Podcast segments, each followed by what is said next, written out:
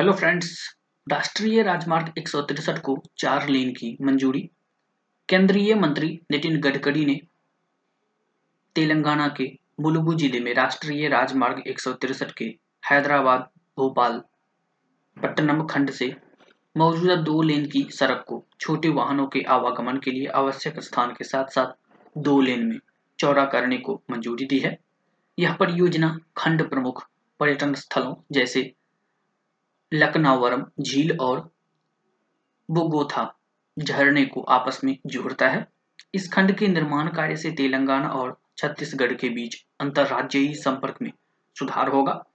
मुलुगु जिला वाम उग्रवाद से प्रभावित जिला है। इस खंड के विकास से सरकार को वामपंथी उग्रवाद गतिविधियों पर नियंत्रण रखने में मदद मिलेगी।